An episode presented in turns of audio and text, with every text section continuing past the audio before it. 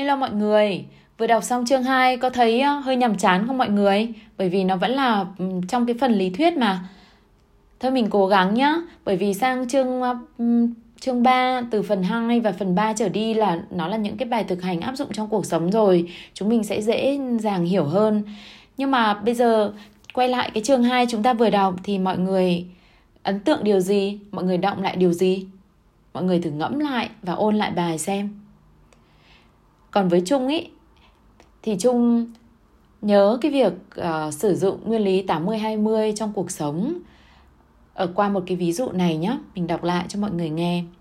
Một xí nghiệp nhận thấy 80% lợi nhuận của họ xuất phát từ 20% số khách hàng của mình cũng cần sử dụng thông tin ấy để làm hài lòng số khách hàng này và gia tăng công việc kinh doanh với họ. Điều này dễ dàng và đáng công, đáng của hơn là chú ý đồng đều đến toàn bộ khách hàng hoặc nếu công ty thấy rằng 80% lợi nhuận của họ xuất phát từ 20% lượng sản phẩm của họ, họ cần gia tăng nỗ lực để đẩy mạnh các yếu tố khiến sản phẩm này được bán chạy hơn. Cũng áp dụng cái nguyên lý này đối với cái việc tắc đường thì trong quyển sách này tác giả cũng đề cập khi mà mọi người đi trên đường ấy thì mọi người sẽ thấy rằng 80% các vụ kẹt xe này thường xảy ra tại 20% các giao lộ đúng không mọi người?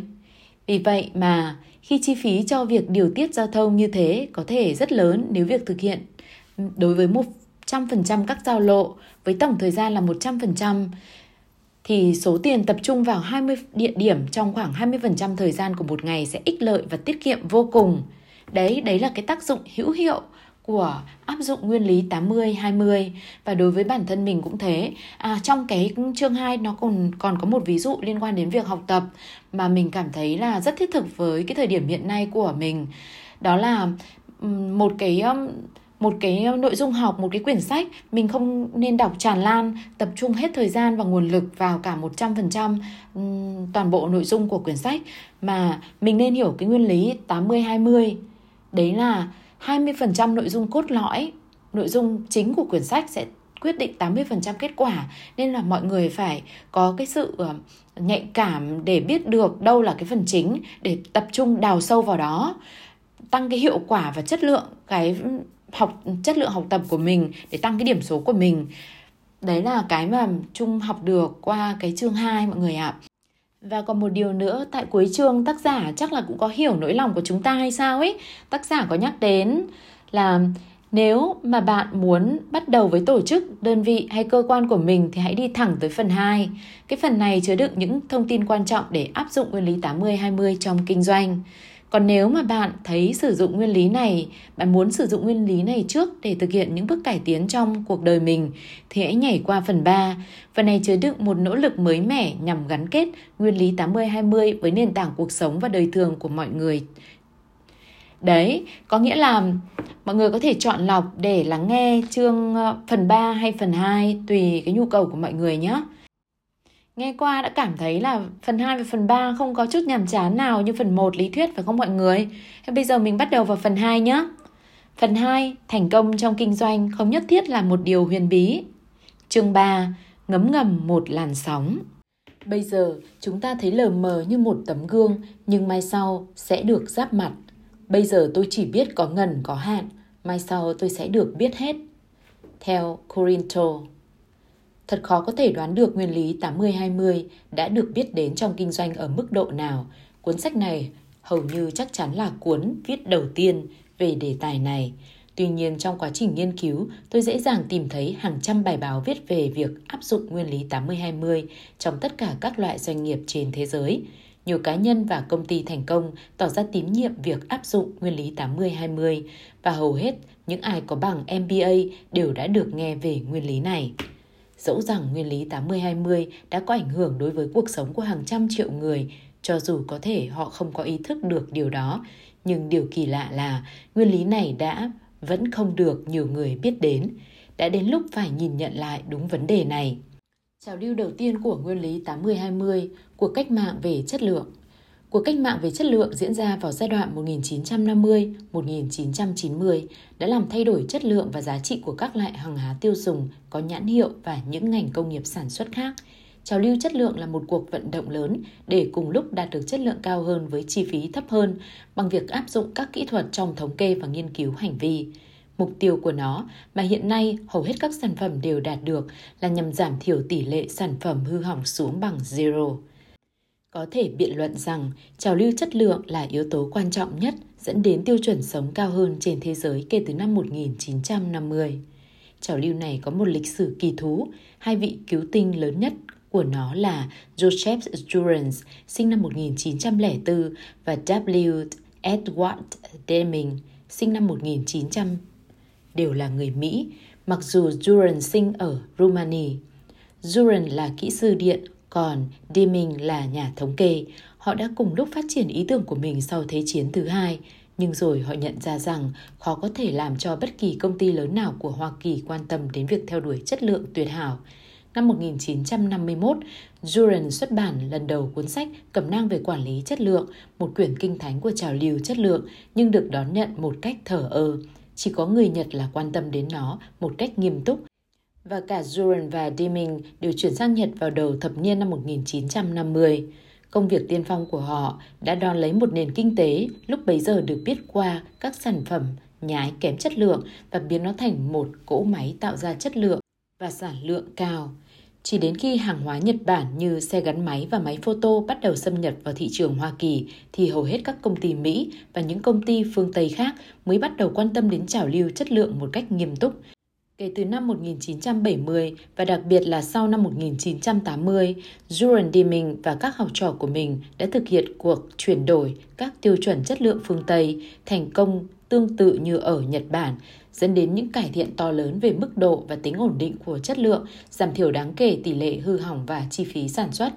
Nguyên lý 80-20 là một trong những hòn đá nền tảng cho trào lưu chất lượng. Joseph Juran là người truyền bá nhiệt thành nhất cho nguyên lý này, mặc dù ông gọi nó là nguyên lý Pareto hay là nguyên tắc thiểu số quan yếu. Trong ấn bản đầu tiên, cuốn cẩm nang quản lý chất lượng, Duran nhận xét rằng tổn thất có nghĩa là hàng hóa được sản xuất bị khước từ vì chất lượng kém, không phải phát sinh từ một số lượng lớn các nguyên nhân. Thay vào đó, các tổn thất luôn phân bổ một cách không cân bằng. Theo đó, một tỷ lệ nhỏ các đặc điểm chất lượng luôn tạo ra một tỷ lệ cao về tổn thất chất lượng. Lời cước chú giải thích rằng, nhà kinh tế học Pareto nhận thấy rằng tài sản được phân bổ không đồng đều như vậy. Có thể tìm thấy điều này ở nhiều ví dụ khác, sự phân bố tội phạm trong nhóm phạm nhân, sự phân bố các tai nạn trong các quy trình có nguy cơ tai nạn, vân vân. Nguyên lý của Pareto về sự phân bố không đồng đều được áp dụng cho việc phân phối của cải và phân phối các tổn thất về chất lượng. Duren đã áp dụng nguyên lý 80-20 vào việc quản lý chất lượng bằng phương pháp thống kê. Phương pháp tiếp cận này nhằm để xác định các vấn đề dẫn đến hiện tượng kém chất lượng và xếp hạng chúng từ loại quan trọng nhất 20% hư hỏng dẫn đến 80% các vấn đề về chất lượng cho đến loại kém quan trọng nhất. Cả Duran và Deming đều tiến đến việc sử dụng cụm từ 80-20 ngày càng nhiều, khuyến khích việc chuẩn đoán những sai sót ít ỏi dẫn đến phần lớn các vấn đề rắc rối. Một khi xác định được nguồn gốc, thiểu số quan trọng của sản phẩm kém chất lượng, người ta sẽ tập trung nỗ lực vào việc giải quyết các vấn đề này hơn là cố gắng ngăn chặn tất cả các vấn đề cùng một lúc. Khi trào lưu chất lượng tiến từ chỗ nhấn mạnh quản lý chất lượng đến việc quan niệm rằng điều đầu tiên là tất cả những nhà sản xuất phải xây dựng chất lượng từ bên trong sản phẩm, rồi đến việc quản lý chất lượng toàn diện và việc sử dụng ngày càng tinh tế các phần mềm thì việc nhấn mạnh đến những kỹ thuật 80-20 cũng theo đó mà phát triển, để rồi ngày nay hầu hết những nhà quản lý chất lượng đều quen thuộc với nguyên lý 80-20. Vài tài liệu tham khảo gần đây sẽ minh họa những cách thức mà hiện nay nguyên lý 80-20 đang được áp dụng. Trong một bài báo mới đây của tạp chí Năng suất quốc gia National Productivity Reviews, Ronald Ricardo đặt câu hỏi những lỗ hổng nào ảnh hưởng bất lợi đến hầu hết các khách hàng chiến lược của bạn cũng như với nhiều vấn đề về chất lượng khác, quy luật của Pareto cũng được phát huy tác dụng ở đây. Nếu khắc phục được 20% lỗ hổng chất lượng quan yếu nhất của mình, bạn sẽ nhận được 80% lợi ích. Thông thường, 80% lợi ích đầu tiên này bao gồm các cải tiến mang tính đột phá của bạn. Một tác giả khác tập trung vào các vấn đề cải tiến doanh nghiệp bình luận rằng, đối với mỗi bước qua trong quá trình kinh doanh của bạn, hãy tự hỏi liệu nó có làm tăng giá trị hay cung cấp cho chúng ta những hỗ trợ quan yếu nào không? Nếu không, đó là một sự lãng phí. Hãy loại bỏ bước đó đi. Hóa ra đây chính là nguyên tắc 80-20. Nhìn dưới một góc độ mới, bạn có thể loại bỏ được 80% sự lãng phí bằng cách bỏ ra một khoản chi phí chỉ bằng 20% chi phí để loại bỏ hết 100% lãng phí. Hãy thực hiện ngay bây giờ để có được những lợi ích nhanh chóng ấy. Nguyên lý 80-20 cũng đã được tập đoàn sản xuất điện tử Ford sử dụng trong chương trình chất lượng giành được giải thưởng Shingo. Các chương trình vừa kịp lúc Just in Time đã được áp dụng theo đó sử dụng nguyên tắc 80-20, 80% giá trị phân tán ở 20% khối lượng và những thói quen tốn kém nhiều đô la không ngừng được phân tích. Hiệu quả nhân công và chi phí gián tiếp được thay bằng phân tích thời gian chu kỳ sản xuất cho dòng cho từng dòng sản phẩm, nhờ đó cắt giảm thời gian chu kỳ sản phẩm đến 95%. Các phần mềm mới áp dụng nguyên lý 80-20 được sử dụng để nâng cao chất lượng. Nhờ vào bộ phần mềm phân tích dữ liệu ABC, dữ liệu được nhập vào vùng bảng tính, nơi mà bạn có thể đánh khối và chọn một trong 6 loại đồ thị, biểu đồ tần số, tần suất, biểu đồ quản lý, đồ thị chuỗi thời gian, đồ thị phân tán, biểu đồ hình tròn và biểu đồ Pareto. Biểu đồ Pareto kết hợp nguyên tắc 80-20 có thể chỉ ra ví dụ như trong số 1.000 khiếu nại của khách hàng, ước chừng khoảng 800 khiếu nại có thể được loại trừ bằng cách chỉ cần khắc phục 20% các nguyên nhân dẫn đến khiếu nại. Nguyên lý 80-20 cũng được áp dụng ngày càng nhiều trong thiết kế và phát triển sản phẩm. Ví dụ, một bản đánh giá việc sử dụng phương pháp quản lý chất lượng toàn diện của lầu năm góc giải trình rằng các quyết định được đưa ra sớm trong quá trình phát triển, ấn định cứng luôn phần lớn chi phí toàn bộ vòng đời sản phẩm. Nguyên lý 80-20 mô tả kết quả này bởi vì chỉ sau 20% thời gian phát triển, 80% chi phí toàn bộ vòng đời sản phẩm thường được cố định. Ảnh hưởng của cuộc cách mạng về chất lượng đối với sự thỏa mãn khách hàng và giá trị, đối với vị thế cạnh tranh của các hãng tư nhân và thật ra chính là vị thế cạnh tranh của các quốc gia. Ít được lưu ý nhưng thực sự có ảnh hưởng rất lớn. Nguyên lý 80-20 rõ ràng là một trong những yếu tố đầu vào, thiểu số quan yếu đối với một cuộc cách mạng chất lượng. Nhưng ảnh hưởng ngầm của nguyên lý 80-20 không dừng lại ở đó. Nó còn đóng một vai trò quan trọng trong cuộc cách mạng thứ hai, mà khi kết hợp với cuộc cách mạng đầu tiên đã tạo ra một xã hội tiêu dùng toàn cầu ngày nay. Làn sóng 80-20 thứ hai của cách mạng về thông tin – Cuộc cách mạng thông tin bắt đầu từ những năm 1960 đã làm thay đổi thói quen và hiệu quả làm việc của phần lớn các hoạt động kinh doanh. Đây chỉ là sự khởi đầu để làm được một việc tốt hơn nữa là giúp thay đổi bản chất của các công ty đang là lực lượng chi phối trong xã hội ngày nay. Nguyên lý 80-20 đã, đang và sẽ là kẻ đồng hành quan trọng của cuộc cách mạng thông tin giúp định hướng sức mạnh của các cuộc cách mạng một cách thông minh. Có lẽ bởi nó gắn liền với trào lưu chất lượng, những chuyên gia máy tính và phần mềm ủng hộ của cách mạng thông tin này nhìn chung đều quen thuộc với nguyên lý 80-20 và sử dụng nó một cách rộng rãi, xét theo số lượng các bài viết về máy tính và phần mềm có đề cập đến nguyên lý 80-20. Hầu hết những nhà phát triển phần cứng và phần mềm đều hiểu và sử dụng nguyên lý này trong công việc hàng ngày của họ của cách mạng thông tin đạt hiệu quả cao nhất khi sử dụng các khái niệm về tính chọn lọc và tính đơn giản của nguyên lý 80-20, như hai vị giám đốc dự án độc lập xác nhận rằng đừng nghĩ gì quá to tát, đừng lên kế hoạch cấp độ thứ N trong ngày đầu tiên. Tỷ suất lợi nhuận trên vốn đầu tư thường tuân theo nguyên tắc 80-20. 80% lợi ích sẽ được sinh ra từ 20% đơn giản nhất của hệ thống và 20% lợi ích còn lại sẽ được sinh ra từ 80% phức tạp nhất của hệ thống đó. Apple đã sử dụng nguyên lý 80-20 khi phát triển sản phẩm Apple Newton Message Pad, một thiết bị điện tử trợ giúp cá nhân. Các kỹ sư Newton đã tận dụng phiên bản có sửa đổi đôi chút của nguyên lý 80-20. Họ tìm ra rằng 0,01% vốn từ của một người là đủ để thực hiện 50% những việc họ muốn làm với một máy tính cầm tay loại nhỏ phần mềm ngày càng thay thế vai trò của phần cứng qua cách sử dụng nguyên lý 80-20. Phần mềm RISC được phát minh năm 1994 là một ví dụ. RISC dựa trên một phiên bản của nguyên tắc 80-20. Nguyên tắc này giả định rằng hầu hết phần mềm đều tiêu hao 80% thời gian của nó để thực hiện chỉ 20% các chỉ dẫn có sẵn. Các bộ xử lý RISC tối ưu hóa hiệu quả hoạt động của 20% đó, giúp giảm kích cỡ của con chip và hạ giá thành bằng cách loại bỏ 80% còn lại. RISC làm được trong phần mềm điều mà hệ thống CISC, một hệ thống hàng đầu trước đó làm được ở chất liệu silicon. Những ai sử dụng phần mềm đều biết rằng mặc dù phần mềm cực kỳ hiệu quả nhưng việc sử dụng vẫn tuân theo các mô hình 80-20 như một chuyên gia phát triển phần mềm tuyên bố như sau. Giới doanh thương lâu nay luôn bám sát theo nguyên tắc 80-20. Điều này đặc biệt đúng với các phần mềm, lĩnh vực, trong đó 80% ứng dụng của một sản phẩm tận dụng chỉ 20% năng lực của nó. Điều đó có nghĩa rằng đa số chúng ta đều phải trả tiền cho những thứ mà chúng ta không muốn hay không cần. Các chuyên gia phát triển phần mềm cuối cùng dường như hiểu được điều này và nhiều người đang đánh cược rằng các ứng dụng mô đun hóa sẽ giải quyết được vấn đề. Thiết kế phần mềm sao cho các chức năng hay sử dụng nhất của nó trở nên dễ sử dụng là yếu tố quyết định. Tiếp cận tương tự được áp dụng cho các dịch vụ mới về cơ sở dữ liệu. Những chuyên gia phát triển WordPerfect và các phần mềm khác làm ra chúng bằng cách nào? Trước tiên, họ xác định khách hàng muốn điều gì nhất tại thời điểm đó và họ muốn làm nó như thế nào.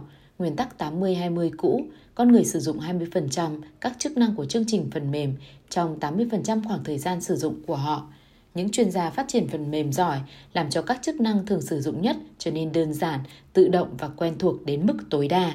Áp dụng cách tiếp cận này vào các dịch vụ, cơ sở dữ liệu ngày nay sẽ có nghĩa là phải luôn quan sát việc sử dụng của khách hàng. Khách hàng gọi vào những dịch vụ hỗ trợ tìm kiếm bao nhiêu lần để hỏi xem lấy tập tin nào hay có thể tìm một tập tin nào đó ở đâu thiết kế phần mềm tốt có thể loại trừ được những cuộc gọi như thế. Dù ta có nhìn vào đâu đi nữa, những cải tiến hiệu quả trong lĩnh vực thông tin, lưu trữ, truy xuất và xử lý dữ liệu đều tập trung chủ yếu vào 20% hoặc ít hơn các nhu cầu quan yếu. Cuộc cách mạng thông tin còn cả một hành trình dài phía trước. Cuộc cách mạng thông tin là một động lực có sức đảo lộn mọi thứ lớn nhất mà giới sản xuất kinh doanh từng biết đến Hiện tượng quyền lực thông tin vào tay con người đã đem lại kiến thức và quyền lực cho các kỹ thuật viên, các công nhân ở các cấp trực tiếp sản xuất, xóa bỏ quyền lực và lấy mất công việc của cấp quản lý trung gian, những người trước đây được bảo vệ bởi các kiến thức hoặc bí quyết độc quyền. Cuộc cách mạng thông tin cũng phân quyền các tập đoàn về mặt vật lý, điện thoại, máy fax, máy vi tính cá nhân, modem và sự vi hóa. Tính di động ngày càng tăng của những kỹ thuật này đã bắt đầu hủy diệt quyền lực các cung điện doanh nghiệp và tác động đến những kẻ ngồi hay đã từng ngồi trong đấy. Cuối cùng, cuộc cách mạng thông tin sẽ góp phần hủy diệt cấp quản lý, từ đó giúp những người làm thực sự trong các tập đoàn tạo ra giá trị trực tiếp lớn hơn cho các khách hàng quan yếu của họ. Giá trị của các thông tin tự động hóa đang tăng theo cấp số nhân, nhanh hơn tốc độ chúng ta có thể sử dụng rất nhiều. Chìa khóa để sử dụng sức mạnh này một cách hiệu quả hiện nay và trong tương lai nằm ở khả năng biết chọn lọc trong việc áp dụng nguyên lý 80-20. Peter Drucker chỉ ra con đường. Một cơ sở dữ liệu, cho dù phong phú đến thế nào chăng nữa, cũng không phải là thông tin, nó chỉ là một quặng thông tin. Nguồn tin mà một doanh nghiệp chủ yếu dựa vào chỉ tồn tại dưới dạng thô và hỗn độn. Những gì mà một doanh nghiệp cần nhất cho việc ra quyết định, đặc biệt đối với các quyết định chiến lược là dữ liệu về những gì diễn ra bên ngoài doanh nghiệp đó. Chỉ ở bên ngoài doanh nghiệp mới có những kết quả, cơ hội và mối đe dọa.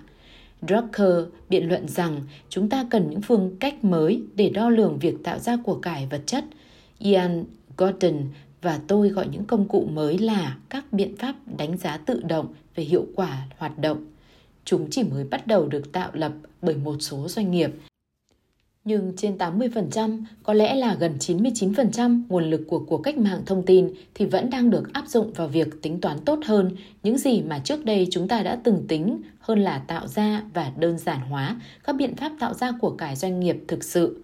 Cái phần tỷ lệ nhỏ nỗ lực biết sử dụng trong cuộc cách mạng thông tin để tạo ra một loại hình tập đoàn khác sẽ có một ảnh hưởng to lớn. Nguyên lý 80-20 vẫn là một bí quyết kinh doanh được giấu kín.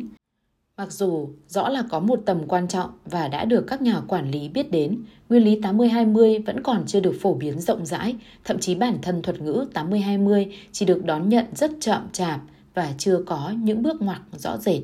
với tình trạng được sử dụng còn manh mún và loan truyền chỉ ở mức độ dần dần, nguyên lý 80-20 vẫn chưa được khai thác hết. Kể cả những người thừa nhận ý tưởng này, nguyên lý này cực kỳ linh hoạt, nó có thể được áp dụng một cách hiệu quả đối với bất kỳ ngành nghề hay loại hình tổ chức nào, với bất kỳ chức năng nào thuộc nội bộ tổ chức hay bất kỳ công việc cá nhân nào. Nguyên lý 80-20 đều có tác dụng với các giám đốc điều hành, cán bộ quản lý ở các cấp, các chuyên viên chức năng và bất cứ người làm công việc trí óc nào, đến các công nhân có tay nghề thấp nhất hoặc những nhân viên học việc mới nhất. Và mặc dù việc áp dụng nó là muôn hình vạn trạng, vẫn có một logic nền tảng thống nhất giải thích tại sao nguyên lý 80-20 lại có thể phát huy tác dụng và có giá trị lớn đến thế.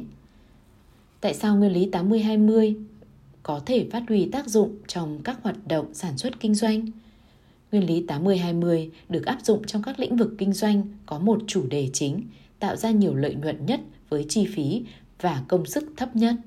Những nhà kinh tế học cổ điển ở thế kỷ thứ 19 và đầu thế kỷ 20 đã xây dựng một lý thuyết về cân bằng kinh tế và mô hình một doanh nghiệp chiếm được vị trí thống lĩnh trong suy nghĩ, tư duy từ lúc nó ra đời đến nay – Thuyết này cho rằng trong một môi trường cạnh tranh hoàn hảo, các doanh nghiệp sẽ không tạo ra lợi nhuận vượt trội và khả năng sinh lợi hoặc bằng zero hoặc bằng chi phí vốn bình thường.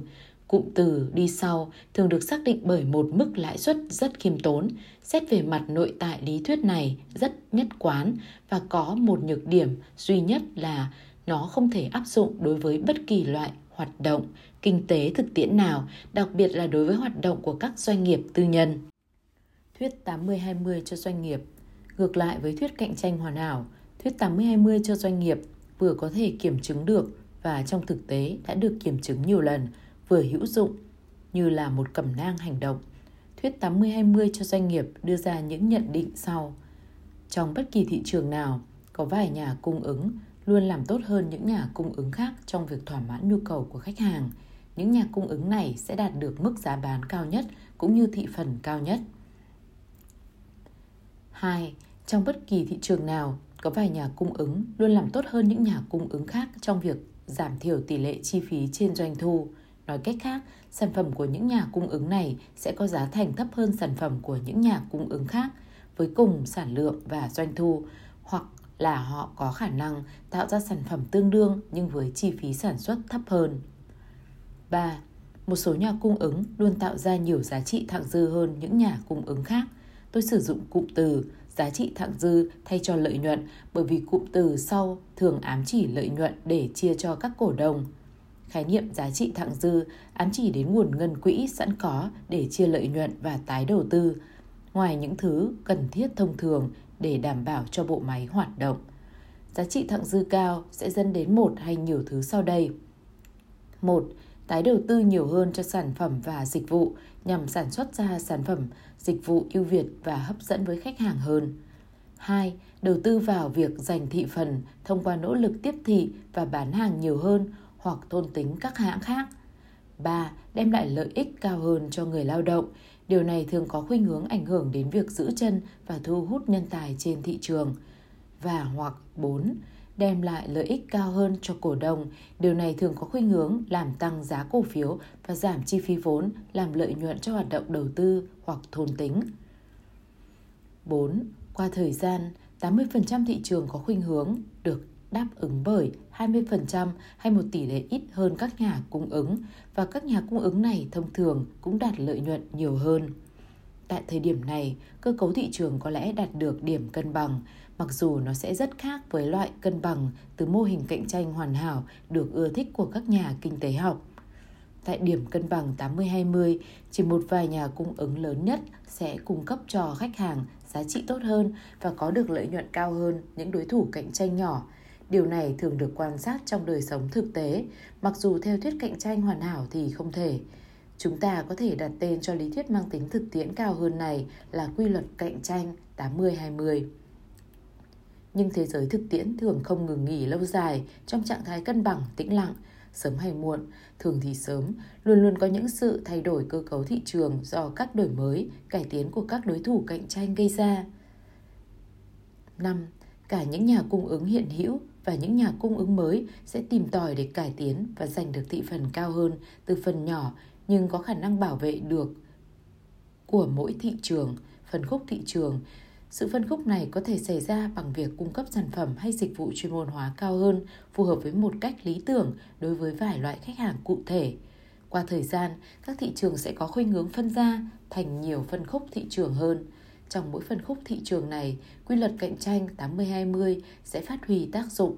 Những công ty đứng đầu trong mỗi phân khúc chuyên biệt có thể hoặc là những công ty hoạt động trên phạm vi lớn hoặc độc quyền trong phân khúc đó hoặc là những công ty trung gian của ngành đó nhưng trong mỗi phân khúc thành công của chúng sẽ phụ thuộc vào việc đạt được doanh thu lớn nhất và chi phí thấp nhất trong mỗi phân khúc vài công ty sẽ làm điều này tốt hơn những công ty khác và kết quả là sẽ có khuynh hướng tích lũy thêm nhiều thị phần phân khúc các công ty lớn sẽ hoạt động trong một số lượng lớn các phân khúc thị trường, có nghĩa là trong một số lớn các phân khúc kết hợp với khách hàng, sản phẩm, trong đó đòi hỏi phải có một công thức khác để tối đa hóa doanh thu trên một đơn vị nguồn lực. Và hoặc nơi mà các đối thủ cạnh tranh khác giáp mặt nhau, các hãng tư nhân lớn sẽ tạo ra các giá trị thặng dư lớn trong một vài phân khúc này, trong khi tạo ra giá trị thặng dư thấp, thậm chí thâm hụt trong một số phân khúc khác. Do đó thực tế có xu hướng là 80% giá trị thặng dư hay lợi nhuận được sinh ra từ 20% các phân khúc thị trường, từ 20% khách hàng và từ 20% sản phẩm. Phân khúc thị trường đem lại lợi nhuận cao nhất thường là, nhưng không phải luôn luôn là, nơi mà công ty chiếm thị phần cao nhất và nơi mà công ty có nhiều khách hàng trung thành nhất. Sự trung thành được định nghĩa là sử dụng dịch vụ, sản phẩm lâu dài và ít có khả năng bỏ đi để chuyển sang các đối thủ cạnh tranh. Trong nội bộ bất kỳ một công ty nào, như với những công ty đơn vị phụ thuộc vào tự nhiên và sự nỗ lực của con người, thường tồn tại một tình trạng bất cân xứng giữa các yếu tố đầu vào và đầu ra, sự mất cân đối giữa nỗ lực bỏ ra và những thành quả thu được. Bên ngoài công ty, điều này thể hiện ở chỗ có một thị trường, sản phẩm và khách hàng có khả năng sinh lợi nhiều hơn các thị trường, sản phẩm và khách hàng khác. Trong nội bộ công ty, nguyên tắc này được thể hiện ở chỗ có một nguồn lực, có thể là con người, nhà xưởng, máy móc hay sự hoán vị những nguồn lực này sẽ đem lại nhiều giá trị trên một đơn vị chi phí hơn là những nguồn lực khác nếu chúng ta có thể đo lường được nó, như có thể làm với một số công việc, như công việc của các nhân viên bán hàng chẳng hạn, chúng ta sẽ nhận ra rằng một số nhân viên tạo ra giá trị thặng dư rất lớn cho công ty họ góp phần tạo ra doanh thu lớn hơn nhiều so với toàn bộ chi phí công ty phải bỏ ra cho họ trong khi những nhân viên khác lại tạo ra giá trị thặng dư thấp hơn hoặc gây ra thâm hụt. Các công ty tạo ra giá trị thặng dư lớn nhất thường có giá trị thặng dư bình quân trên mỗi nhân viên cao nhất, nhưng ở mọi công ty, giá trị thặng dư được tạo ra bởi mỗi nhân, mỗi nhân viên thường rất không đồng đều. 80% giá trị thặng dư thường được tạo ra chỉ bởi 20% số lượng nhân viên ở cấp độ thấp nhất của sự tổng hợp các nguồn lực trong một công ty, chẳng hạn như một cá nhân người lao động, thì 80% giá trị thu được có thể được tạo ra từ một phần nhỏ, sấp xỉ khoảng 20% khoảng thời gian làm việc, khi người lao động đang hoạt động với năng suất cao gấp nhiều lần mức hiệu quả trung bình của người ấy, thông qua một sự phối hợp các yếu tố bao gồm các cá tính và bản chất thật sự của công việc. Do đó, nguyên tắc bất cân đối giữa nỗ lực bỏ ra và phần thưởng nhận vào có mặt ở mọi cấp độ trong kinh doanh, thị trường, phân khúc thị trường, sản phẩm, khách hàng, các bộ phận và người lao động. Sự mất cân bằng này chứ không phải là khái niệm cân bằng mới chính là đặc trưng của mọi hoạt động kinh tế, hiển thị hiển nhiên rằng những khác biệt nhỏ lại tạo ra những hậu quả lớn. Một sản phẩm chỉ cần tốt hơn sản phẩm cạnh tranh của nó 10%, nó có thể tạo ra được 50% khác biệt về doanh số và 100% khác biệt về lợi nhuận. 3. Ý nghĩa hành động Ý nghĩa thứ nhất của thuyết 80-20 là các công ty thành công thì hoạt động trong những thị trường có khả năng giúp cho công ty đó tạo ra doanh thu cao nhất với công sức thấp nhất. Điều này đúng một cách tuyệt đối lẫn tương đối. Tuyệt đối trong mối tương quan với lợi nhuận bằng tiền và tương đối trong mối tương quan với cạnh tranh. Một công ty không thể được xem là thành công trừ phi đạt được giá trị thặng dư tuyệt đối cao. Theo thuật ngữ truyền thống là tỷ suất sinh lợi trên vốn đầu tư cao, đồng thời cũng có thặng dư cao hơn so với đối thủ cạnh tranh của nó, lợi nhuận biên tế cao hơn. Ý nghĩa thực tiễn thứ hai cho các công ty là luôn có khả năng nâng cao thặng dư kinh tế với cấp độ lớn bằng cách chỉ tập trung vào đối tượng khách hàng và phân khúc thị trường hiện đang đem lại giá trị thặng dư lớn nhất. Điều này hàm ý việc bố trí lại các nguồn lực vào các phân khúc tạo ra các giá trị thặng dư nhiều nhất, đồng thời ngụ ý việc giảm thiểu mức tổng nguồn lực và chi phí. Nói cách khác là giảm thiểu nhân công và các chi phí khác. Các công ty hiếm khi đạt được mức thặng dư cao nhất mà họ có thể đạt được hoặc chỉ gần được. Bởi vì cấp quản lý thường không có ý thức được tiềm năng tạo ra thặng dư cũng như họ thường thích điều hành những công ty lớn hơn là những công ty có khả năng sinh lợi khác thường. Hệ luận thứ ba là mọi doanh nghiệp đều có thể nâng cao mức thặng dư bằng cách giảm thiểu sự bất cân xứng giữa sản lượng và phần thưởng trong nội bộ công ty. Điều này có thể thực hiện được bằng cách xác định những bộ phận nào trong công ty, con người, phần xưởng, cửa hàng, bộ phận quản lý, quốc gia tạo ra giá trị thặng dư cao nhất và tăng cường những nguồn lực này làm cho chúng mạnh thêm và ngược lại xác định những nguồn lực nào tạo ra giá trị thặng dư thấp hoặc gây thâm hụt tạo điều kiện thuận lợi để cải thiện mạnh mẽ những bộ phận đó và nếu không thể cải thiện được thì ngưng tài trợ kinh phí cho những bộ phận này. Các nguyên tắc trên tạo nên một lý thuyết 80-20 rất hữu ích cho doanh nghiệp, nhưng không nên diễn giải chúng một cách quá cứng ngắc và giáo điều. Các nguyên tắc này phát huy được tác dụng bởi vì chúng là sự phản ánh các mối quan hệ trong tự nhiên vốn là một sự pha trộn phức tạp giữa trật tự và hỗn độn, giữa cái thường quy và cái bất thường. Hãy tìm những ý tưởng khác thường từ nguyên lý 80-20. Điều quan trọng là phải nắm bắt tính linh động và các yếu tố tác động các mối quan hệ 80-20. Nếu không coi trọng điều này, bạn sẽ diễn giải nguyên lý 80-20 một cách quá cứng nhắc và sẽ không khai thác được hết tiềm năng của nó. Thế giới đầy rẫy những nguyên nhân nho nhỏ mà khi kết hợp lại có thể dẫn đến những kết quả to lớn. Hãy xét ví dụ một cái song nấu sữa. Khi đun quá một nhiệt độ nhất định, sữa trong song bất ngờ thay đổi trạng thái, dâng lên và sôi sùng sục. Mới đó, bạn có một lượng sữa nóng nằm gọn gàng trong song mà giờ đây bạn có hoặc là món cà phê cappuccino tuyệt vời. Hoặc bạn có để nếu bạn để chậm đi một giây, một mớ hỗn độn hổ lốn tràn lên bếp lò. Trong sản xuất kinh doanh, mọi chuyện diễn ra có chậm hơn đôi chút, nhưng biết đâu trong năm nay bạn thấy công ty IBM tuyệt vời. Ăn nên làm ra với nhiều lợi nhuận thống trị ngành máy tính để rồi chẳng bao lâu sau một tích hợp những nguyên nhân nhỏ có thể sẽ làm người khổng lồ này loạn trạng, mất phương hướng và đang phải đi dò dẫm để tránh bị diệt vong. Những hệ thống sáng tạo luôn hoạt động vượt ra khỏi trạng thái cân bằng, nguyên nhân và kết quả, tác động và kết quả hoạt động theo một phương cách phi tuyến tính, phi tuần tự, thường bạn không gặt hái những gì mà bạn đã đầu tư, nhiều khi có thể bạn thu về một lượng ít hơn hoặc nhiều hơn nhiều. Những biến chuyển lớn lao trong một hệ thống doanh nghiệp có thể xảy ra do kết quả của những nguyên nhân xem ra chỉ còn bé còn con.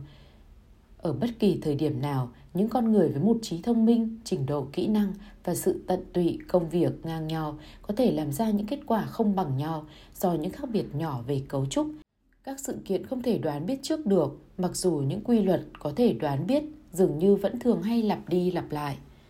Xác định các vận may.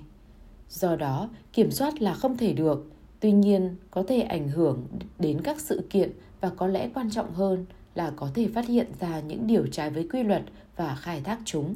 Nghệ thuật áp dụng nguyên lý 80-20 là xác định được cách thức mà xu hướng thực tế đang diễn ra và khai thác nó càng nhiều càng tốt. Hãy tưởng tượng rằng bạn đang ở trong một sòng bạc rất cà trớn với toàn những bánh roulette không cân bằng. Mọi con số đều có giá cược là 1 ăn 35, nhưng tần suất xuất hiện của từng con số lại khác nhau ở những bàn chơi khác nhau. Tại một bàn, số 5 có tần suất xuất hiện là 1 trên 20, ở bàn khác thì tỷ lệ đó là 1 trên 50. Nếu bạn theo đúng con số cần đánh ở đúng bàn cược, bạn có thể phát tài. Nếu bạn cứ ngoan cố đặt cược vào con số 5 ở bàn cược có tần suất xuất hiện của nó là 1 trên 50 thì bạn sẽ thua sạch tiền dù bạn có số vốn ban đầu nhiều đến cỡ nào đi nữa. Nếu bạn xác định được công ty của bạn đang sinh lợi nhiều hơn ở khâu nào, bạn có thể bỏ thêm vốn vào và thu một khoản lợi nhuận khổng lồ. Ngược lại, nếu bạn phát hiện ra công ty bạn đang bị thua lỗ ở khâu nào, thì bạn có thể cắt giảm mức lỗ.